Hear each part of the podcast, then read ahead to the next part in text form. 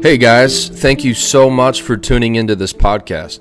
You've made the best decision you could possibly make by tuning your ear to the Word of God. I would love to invite you to stay updated with us on Facebook and YouTube. You can find us at Revival House Church. Father, bless this person and let the seed of the Word multiply 30, 60, and 100 times over in Jesus' name. So today I'm continuing in the series Pillars of Pentecost. So essentially, I'll tell you why I'm preaching this is because, you know, I see a lot of people kind of trying to be a little bit of this, a little bit of that. Maybe this is just to me, but the Lord told me personally, He said, I want you to go through the theological pillars of Pentecost. What is Pentecostalism? What is it that you believe? And I want you to know that. I want you to know what you believe and why you believe it. Amen. I want you to know what you believe. Say what I believe. And I want you to know why you believe what you believe. And also, I just want to establish a firm identity at this church. This is who we are. This is what we practice. We're not ashamed of it. We're not quiet about it. Praise God. And so, the first uh, week, I gave you the first pillar. What's the first theological pillar of Pentecost? Number one, it's exuberant worship. No, it wasn't tongues. Not tongues, Brother James. It's exuberant worship. Exuberant worship. That just means lively worship. You know, again, we went through the different forms of worship in the Bible. If you come into this house and you're like, man, why are there these kids up here jumping around and people are praising God? It's because we we're not afraid to we're not ashamed to praise God in this house. Amen. You know, and so you just need to kind of settle that too. You still see Christians. Oh, yeah. Okay. Yeah. Hallelujah. And, and, and, you know they're getting a little bit more bold, but you just need to just settle it. This is what I believe. This is what the Bible says. This is who I am, and I'm unashamed of it. Praise God. Say this. Say I'm not ashamed to praise my God. Say I'm not afraid to look foolish. So, exuberant worship. Number two, the second pillar of Pentecost is the baptism of the Holy Ghost. We went over what is the baptism of the Holy Ghost, and specifically, this is huge the baptism of the Holy Ghost with the evidence of speaking in other tongues. So, the Bible, you know, and the reason that that's important is you even see Pentecostal denominations. Again, I told you, I'm not shaming anybody. It's amazing. But when I say Pentecostal, I'm not talking about beehive hairdo and jean skirt and no makeup. That's not what I'm talking about. If, if that's you, I love you. You're rocking it. It's amazing. And, and we're brothers and sisters in the Lord. But, you know, that's actually a branch off of the movement of Pentecostalism. Amen. Pentecostalism is essentially, as I told you the first week, if you believe that the Acts chapter 2 experience of being baptized in the Holy Ghost with the evidence of speaking in tongues is for today, and you also believe that all nine gifts of the Spirit are still active in the church today, then you are a Pentecostal believer. Praise the Lord. It doesn't matter how you dress. It doesn't matter how you wear your hairdo. It doesn't, well, women can't wear makeup. No, you can wear makeup. Amen. Women, you can wear pants. Miss Kim said, praise the Lord, right? You know, that, that, what you what how you dress does not make you a Pentecostal believer. If you believe those doctrines, that actually is Pentecostalism. So, the baptism of the Holy Ghost with the evidence of speaking in tongues. And then number 3, we're going to get into this tonight. Tonight, I'm going to teach you Probably not the whole ins and outs, but I want to build a foundation of the doctrine of sanctification. Sanctification. Can you say that? Say sanctification. You need to know what that is. Uh, that is a theological pillar. What is sanctification? Well, if you're in Hebrews chapter 10, let's begin to read there. Hebrews 10, verse 5. It says, let's see here. It says, That is why when Christ came into the world, he said to God, You did not want animal sacrifices or sin offerings, but you have given me a body to offer. You were not pleased with burnt offerings or other offerings for sin. Then I said, Look, I have come to do your will, O God, as the scriptures about me, uh, as, the, as is written about me in the scriptures. First, Christ said, You did not want animal sacrifices or sin offerings or burnt offerings or other offerings for sin, nor were you pleased with them though they are required by the law of Moses. Then he said, Look, I have come to do your will. he cancels the first covenant in order to put the second into effect. For God's will was for us to be made holy by the sacrifice of the body of Jesus Christ once for all time. If you have a highlighter, highlight that in your Bible. I want you to remember that once for all time. Under the old covenant, the priest stands and ministers before the altar day and night, offering the same sacrifices again and again, which can never take away sins. But our high priest offered himself to God as a single sacrifice for sins, good for all time. Then he sat down in the place of honor at God's right hand. There he waits until his enemies are humbled and made a footstool under his feet. For by this is what I really want you to see here, verse 14. I read all of that to give you some context to this verse right here. You guys ready for this verse? By that one offering, he forever made perfect those who are being made holy. That is, this is the doctrine of sanctification. I want you to see this.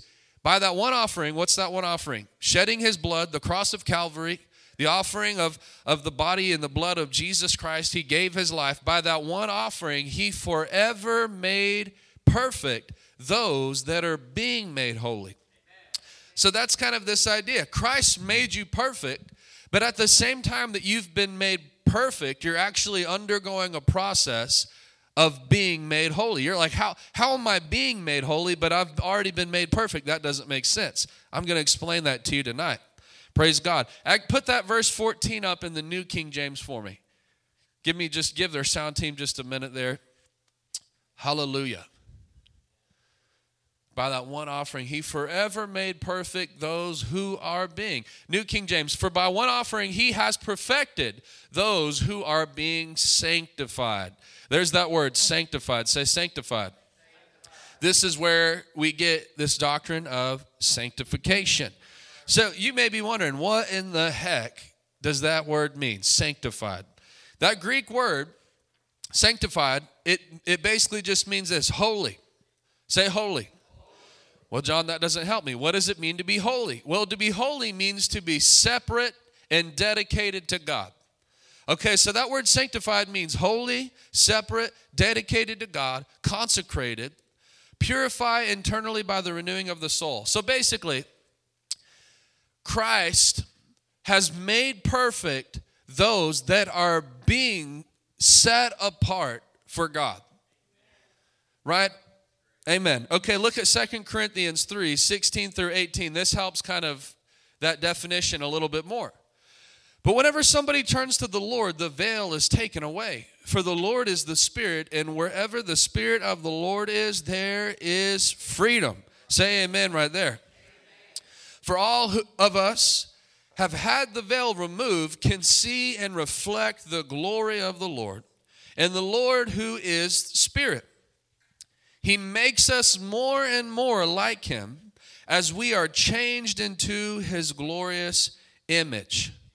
So, God makes us more and more like Jesus as we're changed into His glorious image. So, basically, what that means is you get saved, you're made righteous before God, and then after that takes place, there's the setting apart that takes place, the setting apart that happens, where then God begins to actually make you progressively more and more and more and more like Jesus Christ. And actually, the, the, the natural progression is you should become more and more like Christ as time goes on. And if you live, you know, a long, full life, that basically your transition to heaven should, should be this progression where you're just more like him, more like him, more like him, more like him. And then one day to be absent from the bodies, to be present with the Lord, and you step into your glorified state where you are then exactly like him in every way. So I help define the sanctification a little bit more, a little bit more simple here. The English d- dictionary defines sanctification as this it's the action of making or declaring something holy. So it says the sanctification of the bread or the wine into the body or the blood of Christ. Basically, that holy just means it's special, it means it's set apart. You know, you need to understand this too. When you get saved, you are special. You're not like everyone else. Amen. You need to get that. It's not only just a life set apart from sin, but you have to understand the blood of Jesus has set you apart. You know, that's why whenever the Bible says your enemy may attack you from one direction, but they'll scatter from you in seven. Why is that? It's because when your enemy tries to put their hand on you, God's sitting up there in heaven saying, uh uh uh, you can't touch that. Why can't you touch that? Because that's special. Amen. That's holy. That's set apart. So, under sanctification, it's the action or process of being freed or from sin or purified. Freed from sin or purified. Say free from sin or purified. So you get that, that idea? That he has forever made perfect those that are undergoing the process of being freed from sin or purified. Amen. So you get saved. Guys, I'm going to tell you something here, okay? And I'll get ahead of myself, but this is a process. When someone gets saved, you know, God will take somebody straight off the street. It doesn't matter what you did five minutes ago, God will take you. You could have said, "Man, I was I last night I was doing drugs. Last night I was doing wicked, horrible, defiling things." God will take you just as you are if you'll have faith. If you'll call on the name of Jesus Christ, he'll take you.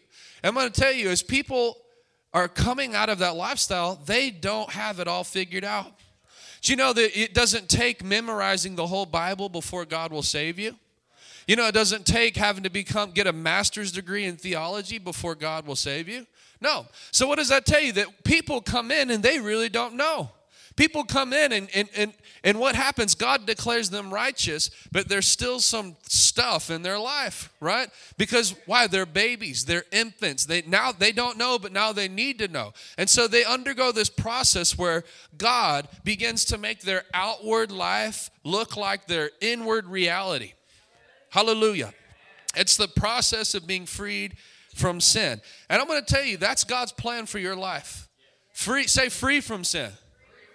Not just a Christian that's saved by grace, that struggles with sin, that struggles under the hand of the enemy. No, God's high will for every person in this room is to be 100% free from all bondage, from all addiction, from all attachment, from all oppression, to be 100% as Christ is, so are we. Hallelujah. It's the process or the action of something to be seen morally right and acceptable. Morally right. Say morally right. That what does that mean? You get saved, now there goes a process where you you're like, well, when I got saved, I wasn't morally right. I'll talk about this. The work of the Holy Ghost comes in you and makes you morally right changes you from the inside out. So to very make it very simple, it's this. And you can write this down tonight. If you're like, John, I'm still confused. What is sanctification? It is this it's the process of being purified and made into the likeness of Christ. It is the process of being purified and made into the likeness of Christ. Hallelujah. Okay, so first point tonight Give me one second here. Switch my notes in my Bible. There we go. First point tonight is this there is a difference between righteousness and holiness. I didn't know this. You know that I, I one, I'll tell you a funny story. And the Lord, man, the Lord's good because there's been so many times. I'm telling you, when you're young and you get on fire for Jesus, there's sometimes that zeal gets ahead of wisdom a little bit, right? But I went through Bible college and I never, I didn't understand this that there is actually a difference between righteousness and holiness. And so I remember I got on Facebook with this guy and, you know, he was talking about how, how, uh, basically jesus doesn't make you holy he makes you righteous you have to make yourself holy uh, you which basically means to be set apart and I got so mad and I was like, no, that's not right. You know, the Bible says this, this, this. And I started quoting all these scriptures. And, and, and then I finally understood what he was saying that Jesus makes us righteous. That's his job, that's his part, but holiness is actually our job. And I'll explain that a little bit further. And it came to the end of this Facebook debate where I sat there and I was like, gosh dang it, this guy's right. And I just made myself look like an idiot for the last 30 minutes. No, he doesn't make, he makes you, no, it, he makes you righteous. There's a difference between righteousness and holiness. So, number one tonight, write this down. You are made righteous by faith alone. Before you ever do anything good, you're made righteous by faith. Say by faith. Ephesians 2 8. God saved you by your good works. Is that what it says? No, God saved you by his grace. What is his grace? If you look into the Greek of grace, it means undeserved privilege. Say undeserved. That means you couldn't earn it. He saved you by, it's like, why would God do that? God, I've been rotten, wicked, horrible, evil, wicked, nasty. Yes, He knows, but yet He still saved you when you didn't deserve it. You're like, Lord, I don't deserve none of this. That's what grace is it's undeserved. And He saved you by His grace when? When you believed. Does it say when you got it all figured out and you got a master's in theology? No. The moment that you believed, no matter what situation you found yourself in, the moment that you released your faith and called on Jesus Christ for salvation, He saved you in that exact moment. And it says you can't take credit for it. This is the gift from God. Can't take credit for it because you didn't do it to earn it. Romans 11, 6. And since it's through God's kindness, then it's not by their good works. For in that case, God's grace would not be what it really is free and undeserved. Say it's free.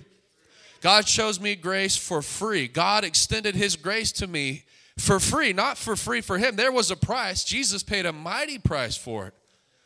But it's free to us. I don't have to earn it. I don't, you know, and that's the biggest lie that the devil tries to keep people in. Well, you need to get cleaned up first right? You need to get perfect first. You need to get this settled first. Uh, you know, I, you go meet people.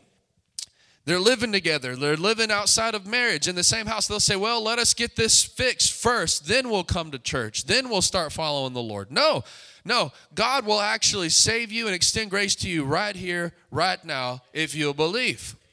And then what will happen is after you believe, you'll start undergoing the process where God, the Holy Ghost, will begin to work those things out in your life. Thank God for that. So it's free, say free, and it's undeserved.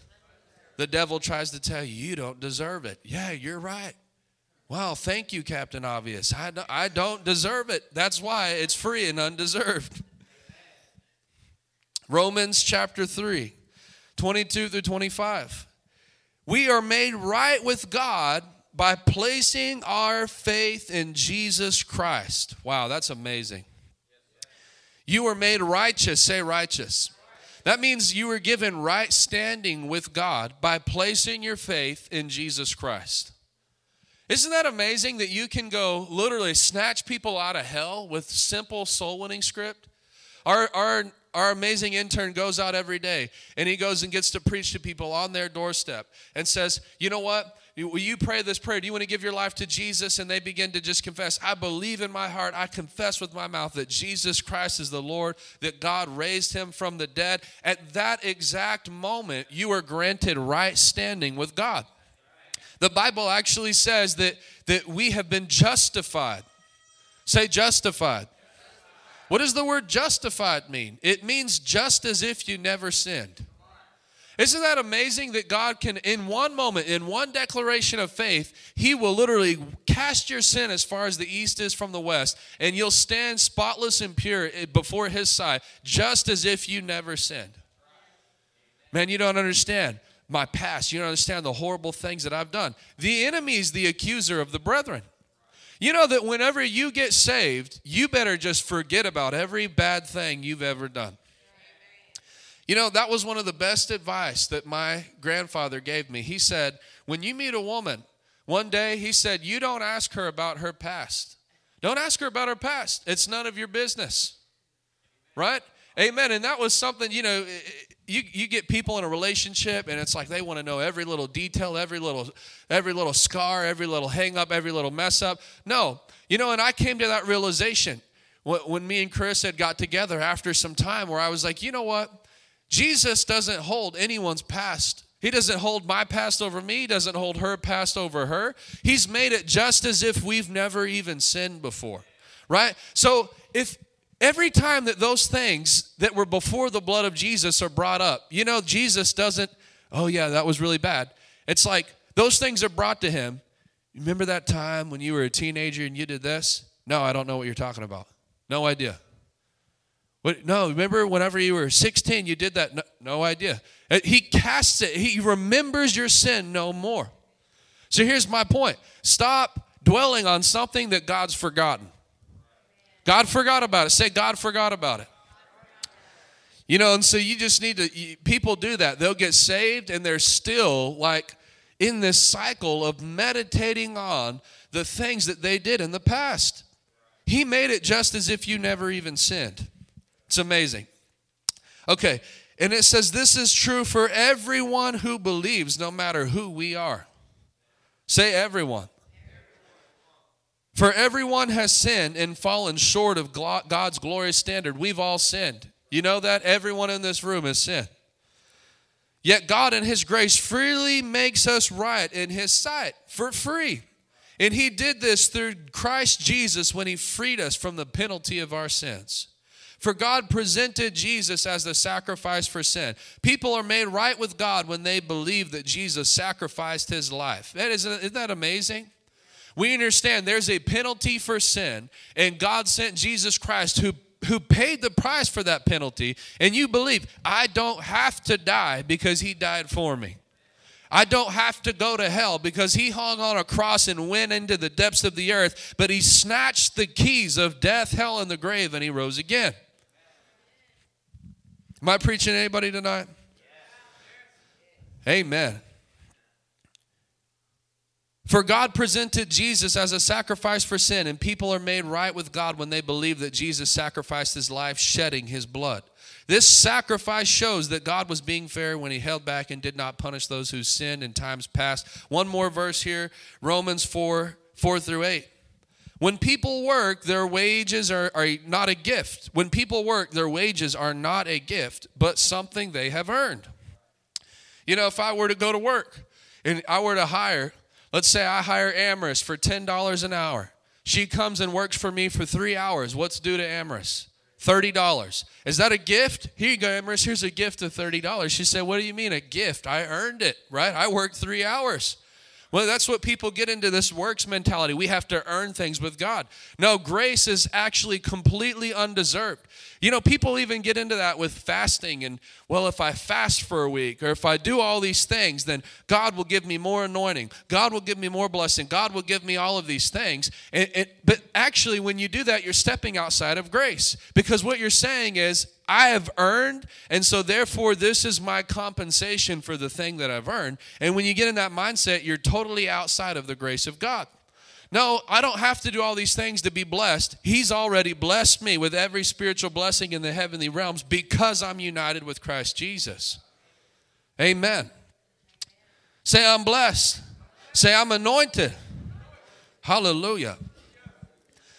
Okay, so it says, But people are counted righteous, not because of their work, but because of their faith in God who forgives sinners.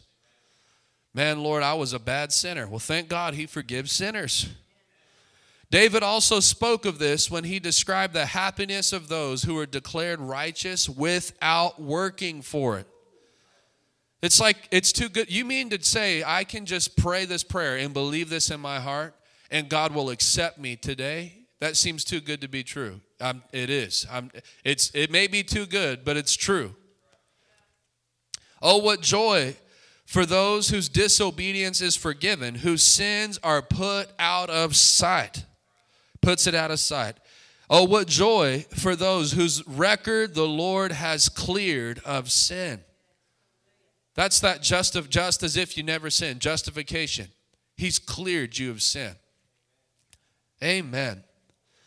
Okay, so we receive right standing with God on the basis of faith alone. Do you see that very clearly?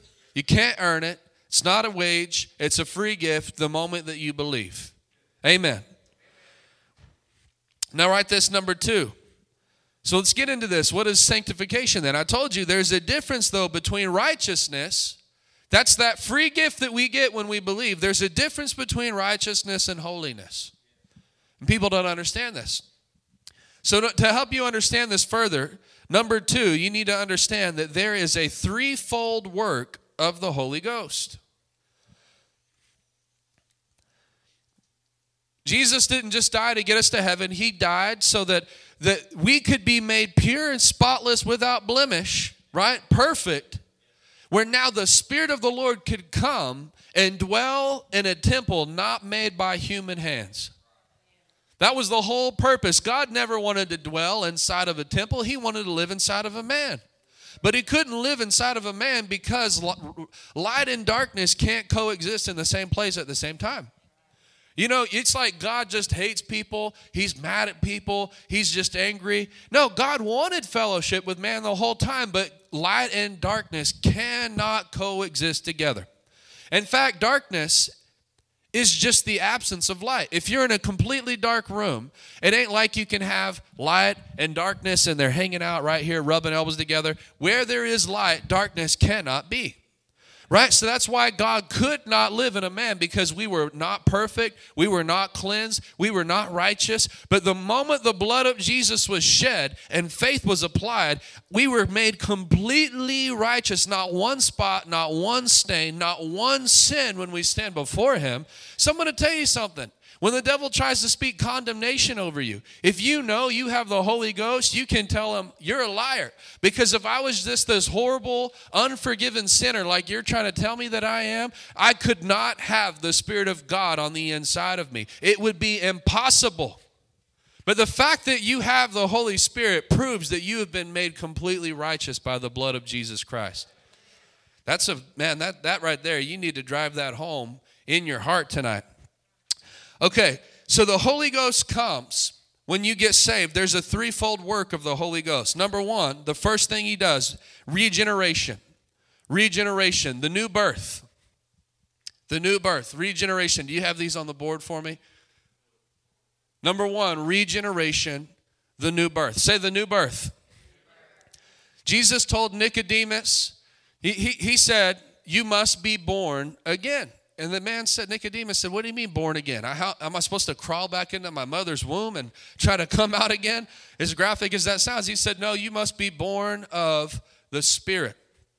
So the moment that you get saved, it says that God's Spirit joins with your spirit. And you are literally born, your, your, your inner man is completely regenerated. The, the book of Ezekiel talks about it like this that God takes your heart of, of, of stone and he gives you a heart of flesh. So you're born again, you're made new on the inside. Amen. So the first work of the Holy Ghost is to be born again, the new birth. You get born again, you're saved, now you're a child of God. The second work of the Holy Ghost is sanctification. Say sanctification. What is that? Sanctification is the process of God purifying you to make you into the likeness and image of Christ. So once the Holy Spirit comes in you, right? You've been made right with God. You've been justified, justified before God the moment that you released your faith. And now you've been born again by faith alone. Now the Holy Spirit comes and begins to do this work in you as you set yourself apart, where He transforms you into the likeness and the image of Christ. And then here's the third work of the Holy Spirit, which we covered last week, which is the baptism of the Holy Spirit. What's the baptism of the Holy Spirit? That's where you receive power. Say power. power. Say power. power. Come on, y'all, wake up in here. Say power. power. You receive power to be a witness for Jesus Christ. Dunamis, dynamite, power. Hallelujah. You receive power to be a witness of the gospel and, and, and with signs following. You know, the, the gospel's not preached completely if there's not signs that follow the message. Praise the Lord. Hallelujah. So you get born again. He changes you from the inside out. The Spirit of the Lord empowers you to live and be transformed in the image of Christ. And then the anointing of the Holy Ghost comes on you. The same anointing that came on Jesus comes on you to preach the gospel as a witness with signs following. Praise God. So the doctrine of sanctification, say that big word with me. Say sanctification. It is this it says basically this that there is a grace that comes from God that allows you to live separate from the world, free from the power of sin, and in the fullness of Jesus Christ. I'll kind of cover some of these issues, but guys, that's really significant, especially in a time where if you ask the most Christian, most Christians, their confession is, well, we're all just sinners. We're all just going to sin every day, right? Well, nobody's perfect. We all have our struggles. We all have our hangups. No, there is actually a grace that comes from God that although that may be true, there is a grace you can tap into that allows you to live free from the power of sin in your life. Philippians 2:13 says for God is working in you, giving you the desire. Man, you know, how how how is it that a person can just get freed from drugs with no 12-step program? Right? How is it that you can get freed from addiction? You know, you just can't, people can't even fathom that. that. Becomes their whole life. That becomes everything they want, the desire they crave. That, th- there is a real grace from God. It says, it says God is working in you, giving you the desire. Who gives you the desire? Giving you the desire and the power to do what pleases Him.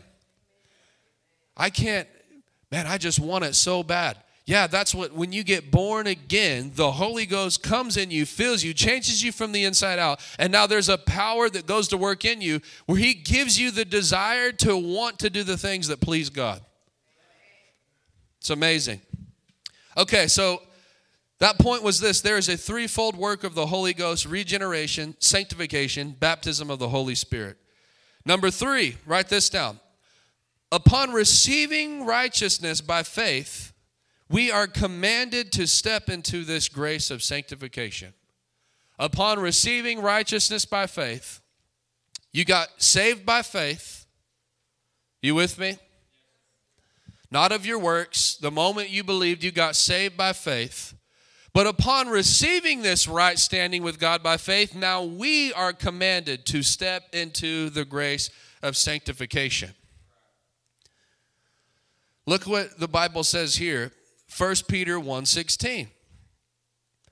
For the scriptures say, "You must be holy, for I am holy." Must be, say must be. Did he say you should be? No, he said, You must be holy, for I am holy. Here's kind of my point in saying this to you guys is a lot of people get saved and, and they think that that's it. Well, I'm, I, am i am just a struggling sinner, but I'm saved.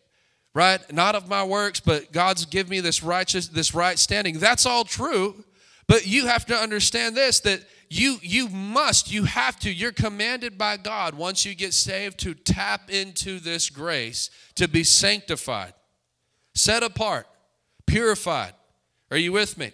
You must be holy for i am holy. Look at matthew 5 48 so god expects us not just to get saved and, and struggle he expects us to actually our lives to begin to change.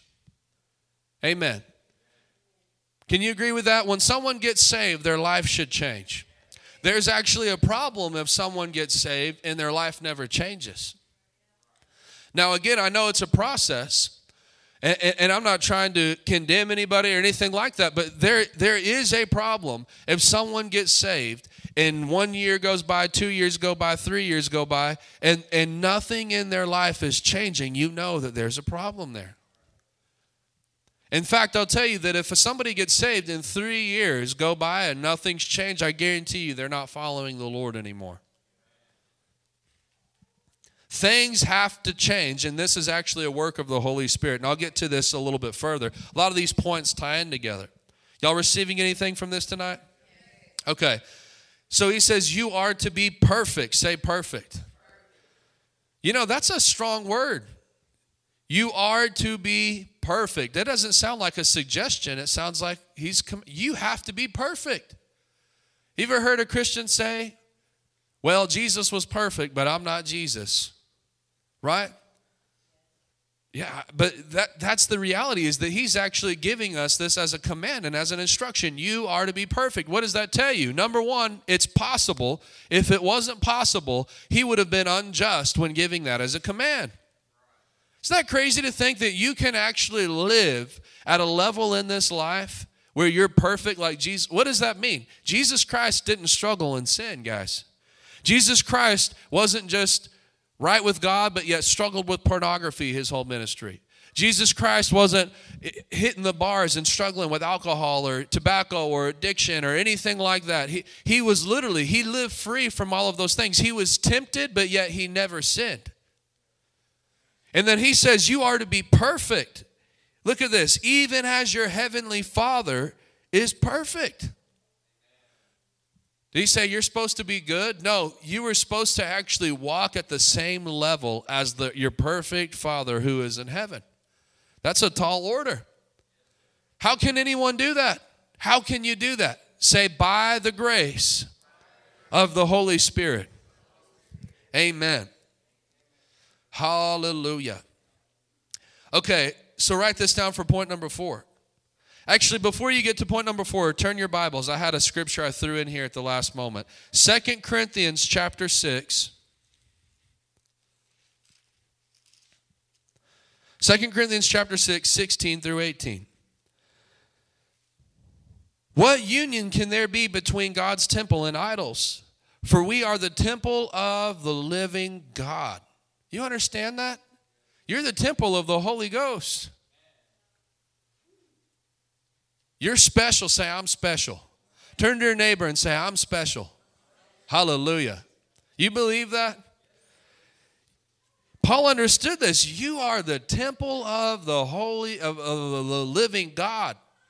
It's like, what do you, I imagine him looking at sinner, you know, Christians that were still messing around with sin and stuff. And he's like, What are you doing rolling around in that mud? Do you not know who you are? You're special. You're above that junk. Amen. Say that. Say, I'm above that.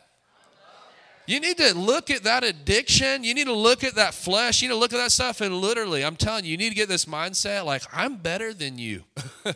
I'm too good to be doing this. Why? Because I'm just amazing? No, because Jesus has given me this undeserved right standing before God. And now it's who I it's who he made me to be. I'm royalty. You, when are you going to see a king out rolling in the mud? Are you with me? You see queens out rolling in the mud? No. You're a royal priesthood. Say, I'm a priest of God. Amen. Okay, so he says, What union can there be between God's temple and idols? For we are the temple of the living God. As, this, as God says, we will live I will live in them and walk among them. I will be their God and they'll be my people. Therefore, come out from among unbelievers and be ye separate from them, says the Lord. What is that? You know, you could read that verse and say, wow, so as Christians, we're supposed to walk around and and you know, oh, I'm better than the unbelievers, and I, I can't talk to you, I can't have anything to do with you because I'm better than you. No, he's saying this he says, Don't touch the filthy things, and I will welcome you. I'll be your father, that you will be my sons and daughters, says the Lord Almighty. What does that basically mean? You're going to live in this world, but I want you to live among them, but come out and be ye separate. What does that mean? You don't do the things that unbelievers do. You don't dabble in the things that unbelievers dabble in. You don't go where the unbelievers go. Are y'all with me? Say, come out and be separate. That is actually sanctification. You have to make the decision to come out and be separate. And that'll actually, um, let's see here, lead me to point number four, which is this all believers must walk in all three. All three what? All three works of the Holy Ghost. All believers must be born again, sanctified, and baptized in the Holy Ghost. Amen. You need to get born again. You need to get sanctified. That means set apart. And let the, let, let the grace of God begin to go to work in your life. And then, number three, you need to get baptized in the Holy Ghost. Power from God to be a witness. Here's the thing, though most people stop at, at number one. They get born again and then they stop.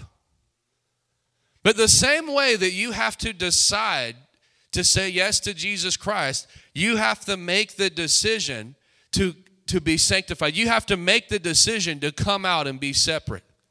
And that's what a lot of Christians never do. They, they have an emotional response. They feel guilty. They, they get touched by God and they sense the goodness of God and, okay, I'm going to get saved. But yet they just go right back into the same life pattern. Are you with me? They go right back into the same group. They go right back into the same things. They go right back into touching, playing, affiliating, associating with the exact same things. And they actually never make this decision. No, now that I'm saved, I'm going to decide to separate myself from this and dedicate myself to the Word of God, to the house of God, to the Spirit of God. All three Christians must walk in, uh, I'm sorry, all Christians must walk in all three works of the Holy Spirit born again, sanctified, baptized in the Holy Ghost. So, this is where most people get it wrong. They receive their righteousness at the new birth, but they never set their lives apart to be holy and sanctified. Praise God. Okay,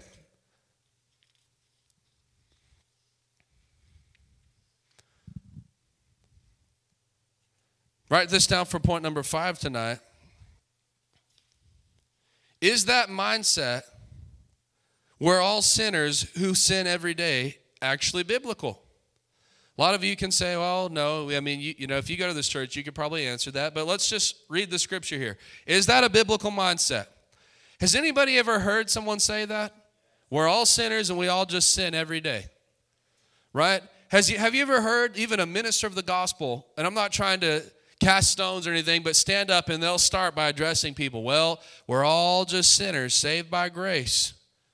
Anybody ever heard that? Raise your hand if you've heard a term like that. We're all just going to struggle, right? You, you know, you start making moves to follow God, and you get this voice that comes up and says, Well, how many of you know nobody's perfect? And we use it to justify sin. And I'm going to just ask this question Is that actually a biblical mindset? Look at Romans chapter 6.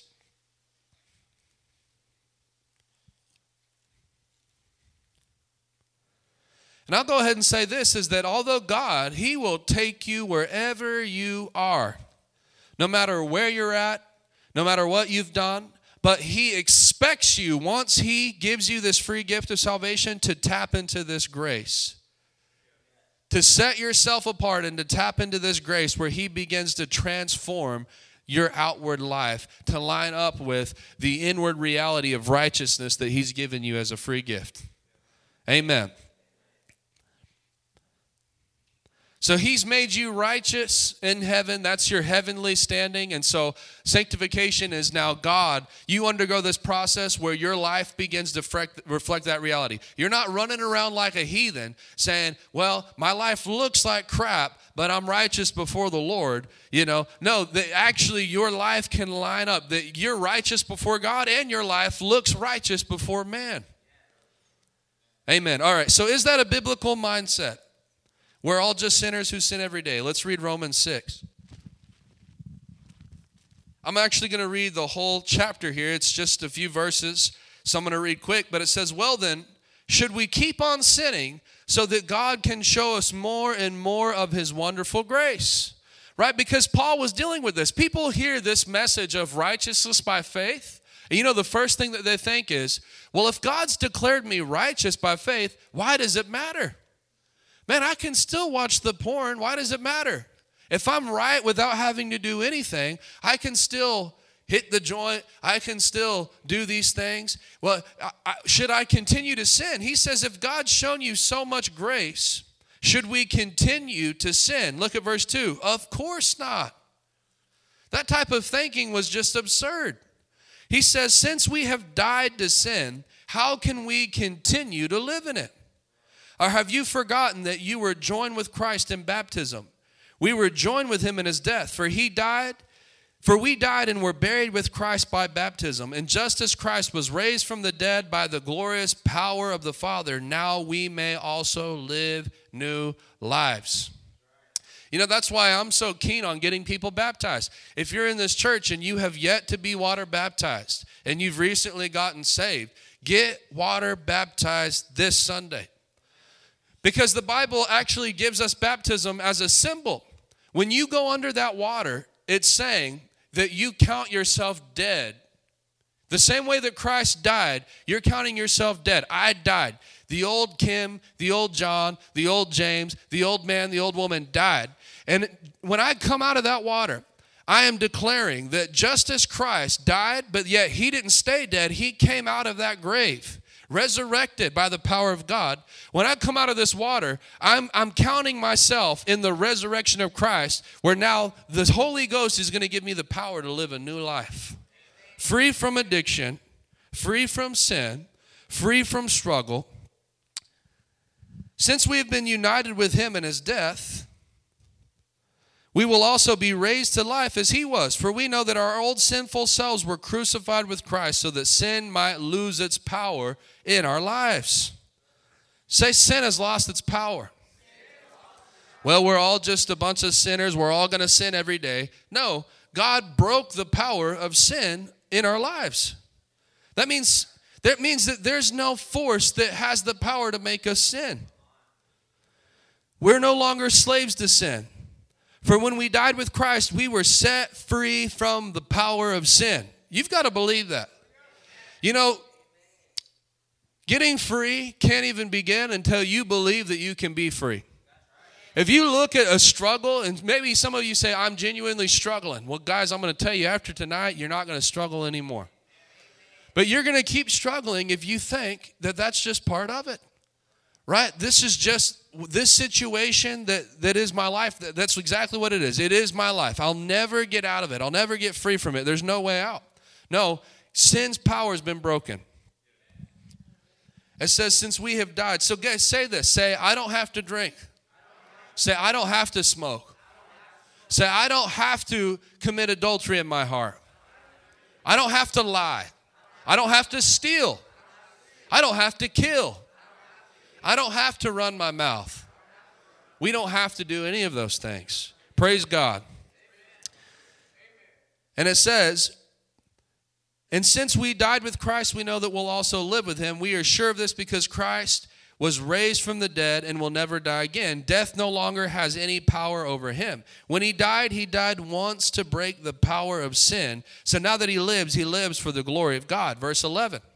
So you should also consider yourself to be dead to the power of sin and alive to God through Christ Jesus. This is where a lot of believers get it wrong. They never consider themselves dead to the power of sin. No, I'm dead to that. Amen. Now you say, I'm going to treat my husband better now. Why? Because I'm dead to that. I'm going to treat my wife better now. Why? Because I'm dead to that. I'm going to be a better employee. I'm not going to have this attitude. Why? Because I'm de- that power, it's dead in me. I'm a new creation in Christ. Don't let sin control the way that you live. Don't give in to sinful desires. Why would he say that if we had no choice? Apparently, don't give in to sinful desires. What does that mean? You have the power to not give in to sinful desires. You don't have to. Don't let any part of your body become an instrument of evil to serve sin. Instead, give yourself completely to God. For you were dead, but now you have new life. So use your whole body as an instrument to do what is right for the glory of God. Sin is no longer your master, for you no longer live under the requirements of the law. Instead, you live under the freedom of God's grace. What if you say, "Well, John, I just I'm barely figuring this out and I don't have I, don't have everything perfect in my life." I'm telling you though, set yourself apart. Understand, God's not condemning you. You're right before God, and as you set your life aside to follow Jesus Christ, he will work those things out. Hallelujah. Don't you realize that you become a slave to whatever you choose to obey? You can be a slave to sin, which leads to death, or you can choose to obey God, which leads to righteous living. You can choose. Come on, turn to somebody and say, I can choose. Thank God you were once slaves to sin, but now you wholeheartedly obey this teaching we've given you. Now you are free from the slavery of sin and have become slaves to righteous living. Because of the weakness of your human nature, I'm giving you the illustration of slavery to help you understand this. Previously, you let yourselves be slaves to impurity and lawlessness, which led deeper and deeper into sin. Now you must give yourself to be slaves to righteous living so that you will become holy. What is holy? Set apart. What does that mean? Now that I'm saved, I'm going to make the decision to set my life apart and give myself over to Jesus Christ completely. It's as simple as that. When you were slaves to sin, you were free from the obligation to do what is right. And what was the result? You're now ashamed of the things that you used to do, things that end in eternal doom. But now you are free from the power of sin and have become slaves of God. Now you do the things that lead to holiness and result in eternal life. For the wages of sin is death, but the free gift of God is eternal life through Jesus Christ our Lord. Amen. So let's answer that question. Is that a biblical mindset? We're all just sinners who sin every day. Say no. Now, do people sin? Say yes. But we don't say this. Say, I don't have to. So technically, let's just get to the bottom of this. When a born again Christian sins, let's just be real. They sin because they want to. They don't sin because they have to. You know, I heard a story of a minister named John Bevere. Anybody ever heard of John Bevere? Powerful, great teacher in the body of Christ. He said that when he was early in his ministry, he struggled, and he used that word kind of loosely. He said, But I struggled with pornography. He said, that he tried he man he he wanted to be free he knew it was wrong and he just lived in condemnation all the time and, and that he was in the presence of some of the greatest men of god kenneth e hagin dr Yonggi cho the, who built the largest church in south korea the largest church on planet earth he said that he went to meeting after meeting, person after person, trying to get free, trying to, oh, lay your hands on me and, and do all this stuff, and, I'll, and they'll break this power over my life. He said that even Dr. Cho, one time he picked him up from the airport. And he asked him, he confessed his sin to him and said, Please pray for me that I would be free from this struggle. He said, Dr. Cho, a mighty man of God who, who literally had a church of over 1 million members. I mean, that's amazing, right? This was a man of God. Shook, shook planet Earth, laid his hands on him prayed for him, and in a week he was still back in the same sin. And then one day God spoke to him and said, My son John, do you know why you're not free? And he said, Why? And he said, Because you don't want to be. And the Lord said, The moment that you're done with this is the moment that you'll be free.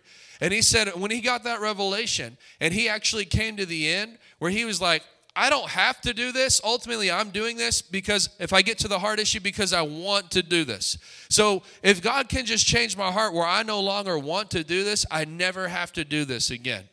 Guys, I'm telling you, you never have to smoke, you never have to drink, you never you don't have to do those things. The moment that you come to the point where you're saying I'm done with it, it'll just be gone in your life just like that. Just like that.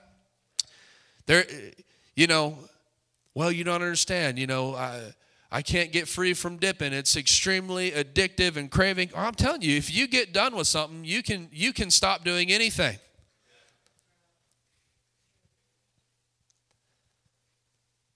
I'm not just trying to pick on sins, even overeating. There's people that are addicted to food. And they think that they're more holy and everybody else sin stinks worse than theirs. Guys, that's a sin. Gluttony is a sin.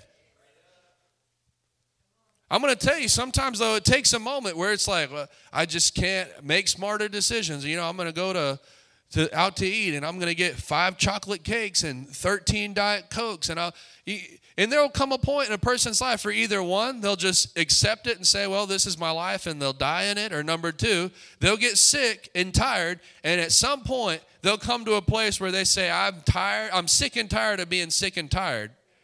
where they come to the I don't I don't want to eat like this anymore. Why don't why don't I want to eat like this anymore? Because I don't like the way that it makes me feel. I don't like the way that it, I don't like the things that it's producing in my life. And the moment that you come to the point where you're done with it, it's it's gone. It's not even a struggle. It's not a fight. Why? Because God's actually already broke that power over your life.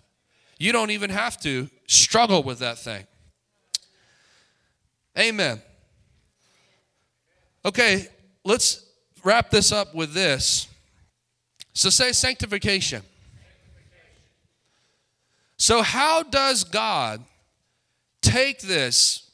You're like, man, when I got saved, I'm this old, ratty, beat up, ragged, rundown thing. Well, you're not because Christ's made you new creation, right?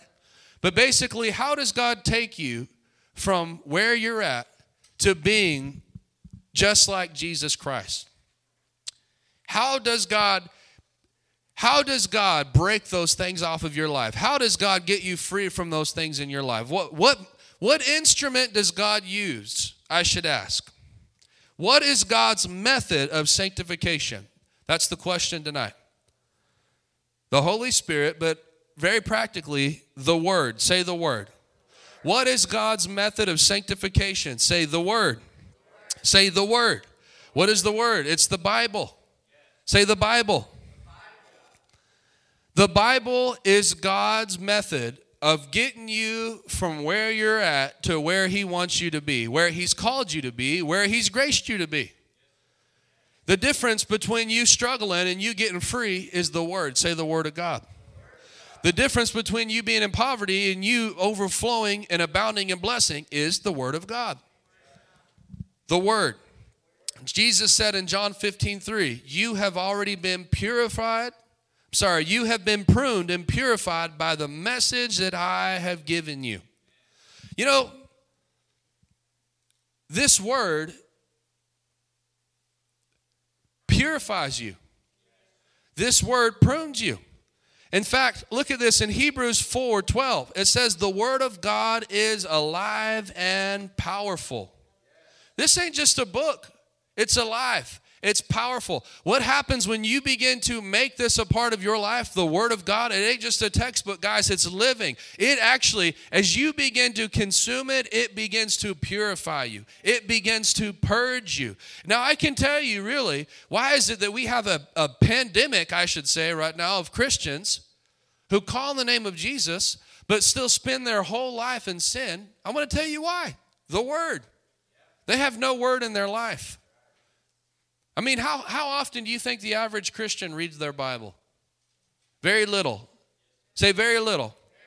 The average Christian devotes themselves very little to the Word. But the Word is the thing that prunes you, the Word is the thing that purifies you. So it says the Word of God's alive and powerful. It's sharper than the sharpest two edged sword, cutting between soul and spirit, between joint and marrow. Look at this. It exposes our innermost thoughts and desires. The word exposes our innermost thoughts and desires. What does that mean? Guys, basically, this is what this means. As you read the Bible, it begins to expose everything in you that is conflicting with God. Every bit of darkness that's in your flesh, I should just say this every bit of flesh that's still in you after you get saved, as you begin to read the word, you will watch the word begin to draw those things out of you. It'll begin to bring those things, confront those things. It exposes that flesh, it exposes that sin, it exposes that darkness in our life. Okay? So, as, as you get saved, remember, sanctified means to be set apart. So, what should a Christian do? Come to the altar, get saved, and then make the decision to commit thyself to the Word of God. Man, I may not know much, but as of tomorrow, I'm going to make it my mission to know what this thing says. I'm going to read it every day. Say every day. Say three times, three chapters a day, and five on Sunday. Praise God. At least read three chapters a day. Say three chapters a day. I'm going to begin to read this word. I'm going to read the life of Jesus. I'm going to read Paul's epistles. And as you do, you'll begin to see things being confronted, things being exposed, your innermost thoughts and desires coming out. Now, I'm going to tell you this what happens when the Word of God begins to expose these things in you that are contrary to God, what happens? You're confronted with a choice. Say a choice. You have a choice when these things are confronted with the Word. You can either receive it and conform to it, or you can reject it. Amen. You know, I'll give you an example. In our day and time and age, they tell you sexuality is fluid. There's infinite numbers of genders. You, a man can be married to a man, a woman can be married to a woman, and, and still just be acceptable to God, and God's okay with that. You know, in fact, you have entire organizations that are trying to preach the Word of God uh, and say that when the Bible says that we have to change the way that we think, that God's saying, well, that basically will come a time where we need to accept and adopt new ideas. Okay? But what do you do when you get to 1 Corinthians chapter 6? And I'm not hating on one sin, but I'm saying an example here where it says, These will not inherit the kingdom of heaven, one of them being homosexuality, homosexuals. And you, you're confronted with this, and you're saying, Wait a second, I got saved. I'm trying to follow Jesus, but yet, you know, I've I've held this idea where I thought that that was something that we could still do and live in and be a part of. But now I'm reading the Word of God, and it's confronting that in me. It's confronting that mindset. What do you do? You have a choice. You can accept the Word of God for what it says, or you can reject the Word of God. Okay? If you reject it, I mean, long story short, you're going to live in deception. You're going to stay exactly where you are. But guess what? As you accept the Word of God, you conform to what the Word says. Amen. Look at Romans chapter 12, too. So, this thing is confronted, and you say, you know what? So now I'm going to cast aside what I thought I'm going to cast aside what mama and daddy told me, what Uncle Bucky told me, what granny told me, what the preacher in the backwoods told me, and I'm actually going to adopt what the Word of God says about this subject. Guess what? You've just changed your mind. Right? Are you guys following me? Now look what the Bible says. Don't copy Romans 12, 2. Don't copy the customs of this world. But let God transform you into a new person. What is that? That's sanctification. You're being transformed into the image of Christ. How? By changing the way you think. How does God want to change your life? He's got to change the way that you think. How does God change the way that you think? Through the Word of God. Your mind is being renewed by the Word of God. Are y'all with me? You know, if you get in this word and you just start seeing everything that I've told you, man, I'm not I'm not horrible. God has called me blessed. You hear people say, well, you know, you're going to struggle. You're going to stay in that trailer park your whole life. You're going to stay in that poverty your whole life. No, but then you begin to read the Bible and it says, but wait, I've received the blessing of Abraham in Christ Jesus. God hasn't said that I'm, I'm bound in poverty, He's called me blessed. So, guess what? You start changing your mind. I'm not some poverty stricken peasant. I'm a priest of God. I'm blessed by the Lord. You start changing your thinking. Guess what? He transforms you into a new person. Hallelujah. Hallelujah. Praise God. I'm going to end tonight with that point right there. Amen. So that's sanctification that God begins to. There's a grace of, of the Holy Spirit to transform your life to line up with the free gift of righteousness that you've received in the Lord. Amen. Now say, just say it like this say, I am righteous, and the Holy Spirit will help me so that my life is righteous like God has made me righteous. Hallelujah. Hallelujah. Praise God. Praise God. Praise God. Amen.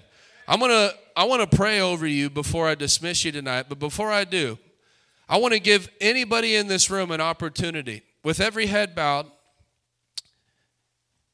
If you're in here, I just want to give you an opportunity to do this.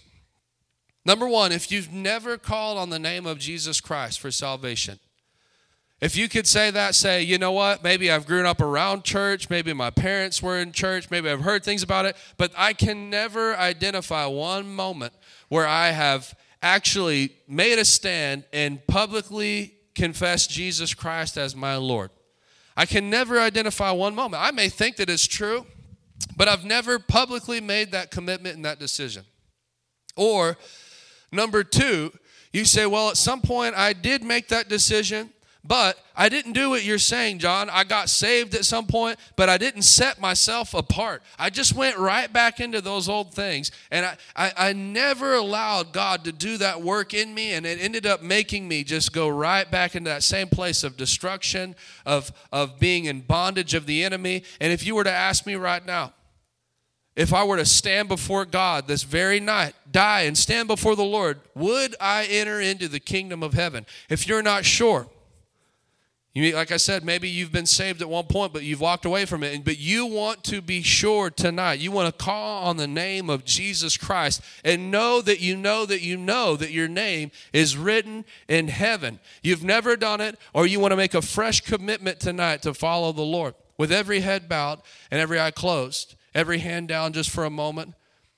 If that's you, uh, can you just lift your hand saying, I want to make things right with God tonight? Is there anybody in the room? Anybody at all? Give you just a moment. I'm telling you. Don't look around. Don't worry about who's raising their hand. You know, I've been preaching and you're like, the Lord's pulling on my heart. Tonight's a fresh night for me. Today's a new day, a fresh start. Anybody in the room?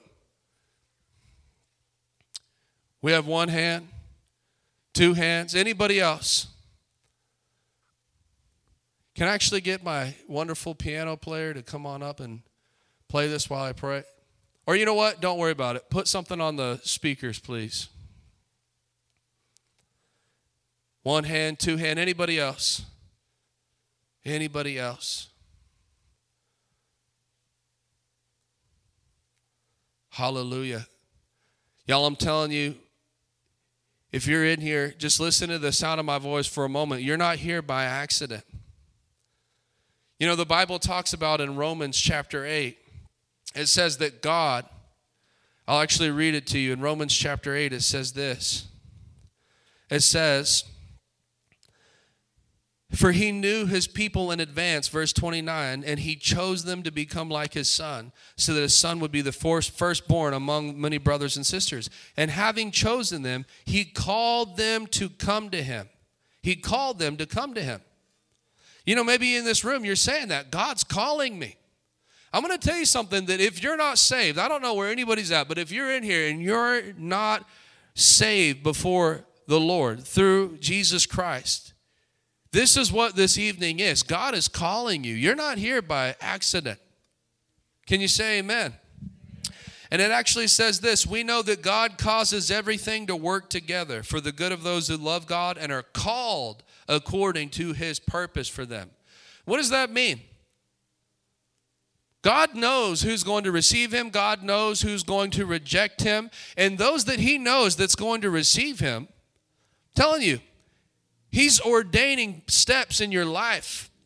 Nothing's by coincidence. You know, people think it's a coincidence that someone knocks on their door and preaches the gospel to them. There's no coincidence in that. What is that? God's calling you to himself. Man, he says, No, you're my son. You're my daughter. The devil may have been dominating your life, but I'm here today to snatch you out of that pit of darkness. He's calling you. It's not an accident. It's not a coincidence. The Lord is calling you. And you say, well, maybe I'll wait next week or next month or next year. But the Bible says, no. Today, when you hear his voice, don't harden your heart. Today is the day of salvation. Amen. So, just one more time, with every head bowed, if that's you, you say, I need to make that fresh commitment to the Lord. I know there's one hand, there was two hands. Anybody else? Three hands? Anybody else in the room? Come on, if you if you lifted your hand, come on up to the front. I see who you are. Come on up to the front. Let me pray with you. Hallelujah. Come on, guys, give them a round of applause tonight. Praise God. Praise God. Hallelujah. Anybody else at all? Just, if you guys will, turn to your neighbor. I want everybody to turn to their neighbor and say, look at them and say, Do you need to be up there? If they say yes, say, I'll take you up there. Turn to your other neighbor and say, Do you need to be up there? If they, if, they, if they don't, come on. Anybody else? I'm telling you guys, this isn't a scary, bad, this is amazing, man. This is a glorious day. Hallelujah. All right, praise the Lord. I know I'm dragging this out, guys, but this is people's souls that we're talking about. Amen. That's why I stopped preaching early because you guys are like 7:45. There's no way he's done. I want to make sure that you can receive the call of God. And I'm going to pray for all of you, but it's very simple. The Bible says if you'll believe in your heart and you'll confess with your mouth that Jesus Christ is the Lord and that God raised him from the dead, that you will be saved. Say saved. And whenever it means saved, it means God gives you that gift of righteousness. Again, you say, Well, I don't deserve it. Man, I've messed up. Lord, if I looked at my situation right now, I'm living in a bad situation. But yet he's given you the gift of righteousness, a free gift. And you say, How, how can I walk this out? The Lord's going to help you do it tonight. The power of God's going to come in you, and he's going to give you the, the, the desire and the power to do the things that please him after tonight. Amen. So just say this after me. Say, Lord Jesus. Say it out loud. Say, Lord Jesus. Say, I call on your name. Say, I believe in my heart that you are the Lord. Say, I believe in my heart that God raised you from the dead. And tonight, I ask you to cover my sins in your blood. I receive your free gift of righteousness tonight in Jesus' name. Now lift both hands. Lift both hands and just say, Lord, thank you for forgiving me. In Jesus' name. Amen. Hallelujah. Y'all just rejoice with them. Hold on. I'm going to pray for you guys. I'm going to pray for you, each and every one of you. Let me pray for you. Father, I thank you for my sister in the Lord tonight. Thank you, Jesus. You're helping her, Lord. You're blessing her in the mighty name of Jesus Christ. Every enemy assigned over her life is canceled now. Every spirit that has tried to come to steal from you, to kill from you, to destroy you, to destroy your family, to destroy your children, to uh, your child, to destroy your destiny, it's canceled in the mighty name of Jesus Christ that tonight, Lord, I declare that she is marked by the blood of Jesus. Now she's special, she's anointed, she's set apart, she's not like everyone else. And that, Lord, you're going to help her, that your blessing is upon her from this night forward in Jesus' mighty name. Hallelujah. Hallelujah. Lord, I pray over this young man right now. I thank you that tonight you put destiny in him. I thank you that tonight the seed of the gospel goes into him. The incorruptible seed goes in him that lord that that seed it, it cannot be snatched away that it is secured in his heart it's secured in his life and it will produce a harvest in the mighty name of jesus christ that he will serve the lord in his teenage years. He will serve the Lord in his adult years. That I just feel it right now that the Lord is taking sorrow in this family and he's replacing it with joy in the mighty name of Jesus Christ. The enemy's tried to destroy this family, but yet the Lord's raising up lineage of himself that he's going to use them, he's going to bless them, and that they'll be ministers even of the gospel and, and declare boldly the message of salvation through Jesus Christ. Hallelujah. Hallelujah. Hallelujah. Hallelujah. Lord, bless my brother Tyler right now in Jesus' name. Bless him, Lord. I thank you, Father, for the Holy Ghost in him that gives him the power, that gives him the power to be free from this night. Yes. Just say this, Tyler. Say, I'm free. I'm free. No more struggle. No more struggle. I'm, free. I'm free. In Jesus' name. In Jesus name. Say, no more sin. No more, sin. No more struggle. No more struggle. I'm free in Jesus' name. Hallelujah. Y'all just rejoice in the Lord right now. Hallelujah. Amen. You guys can go ahead and go be seated back down. Praise God.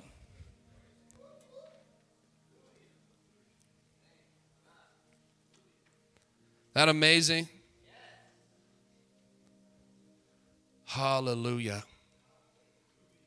Does that put us up to what, 52? I believe, Tyler, I believe you're saved. So I'm going to say 52. 52 souls. Amen. Praise God. Well, I, I, I just want to encourage you guys with this, and I'm going to pray a general prayer over everybody and dismiss you tonight. But if you just got saved tonight, Sky, this young man here, we have a Bible for you. If you don't already have one, we have one available. We want to put one in your hand. You may say, Well, I got an old dusty King James Bible. I don't understand it. We got a brand new, New Living Translation, very easy to read. It's what I study and preach out of.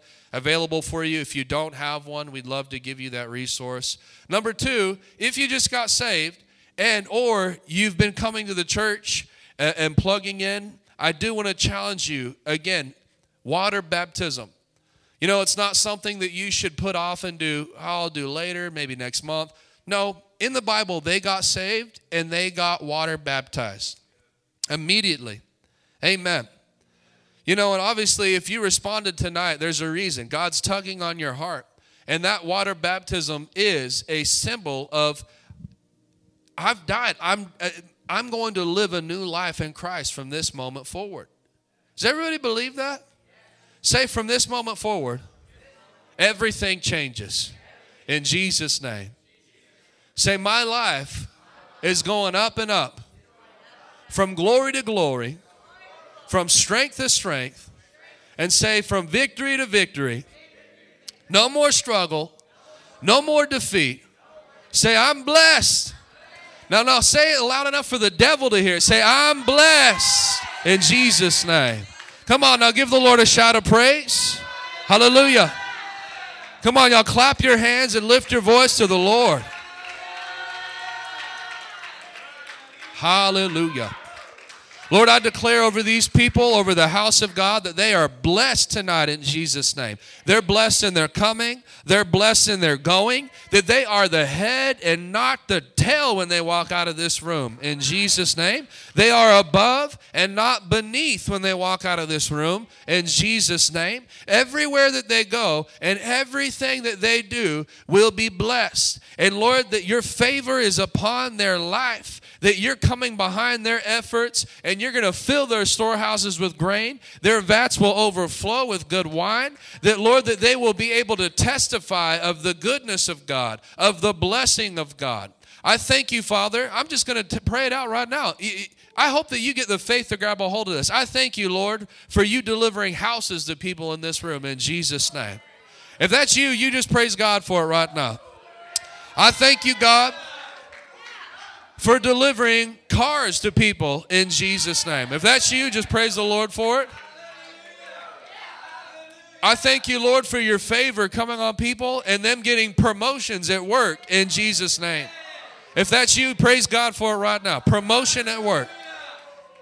I thank you, Lord, that even before this end of this year, they're going to get a raise in the mighty name of Jesus Christ. Less, less shouts for that. Man, you need to get your faith set on that. I thank you coming into 2023, Lord. I thank you that you'll that you will cause them your favor will cause their income to double in 2023 in Jesus name. Hallelujah. I thank you, Father, for every person in here that they have a child that struggled with sickness, that that sickness is gone in Jesus' name. That child will live and not die. That child will not struggle with their health. That that oppression and that uh, uh, infirmity that the enemy has sent on them, it lifts tonight in the mighty name of Jesus Christ. I thank you, Lord, that you sent forth your word and healed us. And tonight, in the mighty name of Jesus Christ, all sickness and disease is, uh, disease is canceled in the mighty name of Jesus Christ. Canceled. Say, cancel. Say, I'm healed. Say, I'll have strength. Hallelujah. Now, I'm telling you, somebody's heart is healed in Jesus' name. Somebody's back's healed in Jesus' name. We just got a testimony. Y'all have seen Pop. He was diagnosed with cancer. You've heard of his testimony. Joe Stewart, he's a member of this church. He's not here tonight. But just a few months ago, they literally told him, You'll never eat again. And in fact, you know, they, they had a feeding tube, all this stuff. They said, because of the scar tissue, you'll never eat again. You know, I got so frustrated because we were praying and praying and praying. He came to a prayer service. I'm telling you, I feel, I'm not just spouting off stuff, I feel faith to tell you these things. I'm giving you the word of God. Now you can grab a hold of it. He was in a prayer meeting and I told him boldly and strongly, I said, I come against that. And I said the opposite. They said, You'll never eat again. You'll eat by the end of this week in Jesus' name. Well, he, he didn't just hear the word, he went and received that. He walked out of here saying, I'm going to act on that word. And he began to act in faith, saying, You know what? I'm going to try to eat then. And by the end of that week, he had eaten. And, and now we've been getting testimony. He's been eating and eating and eating. Well, he just went to the doctor. Two testimonies. Number one, they, te- they took a scan of his whole body. The cancer is 100% gone. Number two, and he, he needs to really tell his testimony. But number two, not only is the cancer gone, the feeding tube's now completely removed. And my grandmother said that he's eating everything in sight. Hallelujah. Cancer free, they said you'll never eat again. Man, he's eating everything. No, they took the feeding tube out. Just a few months ago, they said you'll never eat again. Now they're taking the feeding tube completely out. So when I tell you, you're healed, you're not going to die sick. You're not going to die of cancer in Jesus' name. I don't care what pandemic, pandemic thing that they try to put on the United States of America, it won't come on you in Jesus' name. You guys believe that?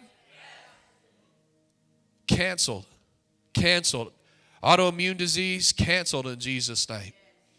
Arthritis, gone in Jesus' name. Some of y'all, you got a handicap thing, you need to rip it up in faith and say, I ain't handicapped no more. Well, I like my handicap sticker because I can park up front. Guys, healed people don't park in handicap spaces. If you do, you're a jerk and you need to get saved. I'm just kidding. Park out back, park in the back of the parking lot. Why are you parking in the back? Because I'm healed and I'm walking, and healed people walk to the store. Praise God.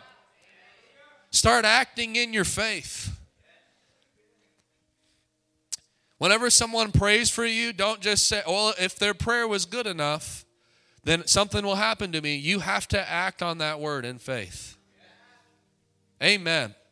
So, what do you need to do? Start looking for the house, start looking for the car, put your finger on it, start picking out the color that you want. Praise God. Start believing and expecting a raise and a promotion at work. Amen. Brother James said a big fat one. Hallelujah. Blessed. Amen. Thank you, Jesus. You guys are blessed in Jesus' name. I love you. God bless you. Thank you for coming tonight.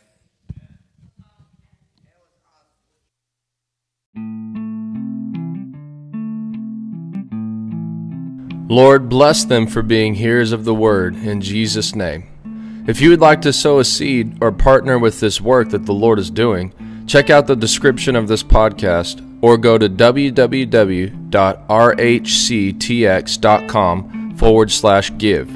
You can find all the ways to give on that page. Thank you so much for tuning into this podcast. Until next time, this is John Wallace.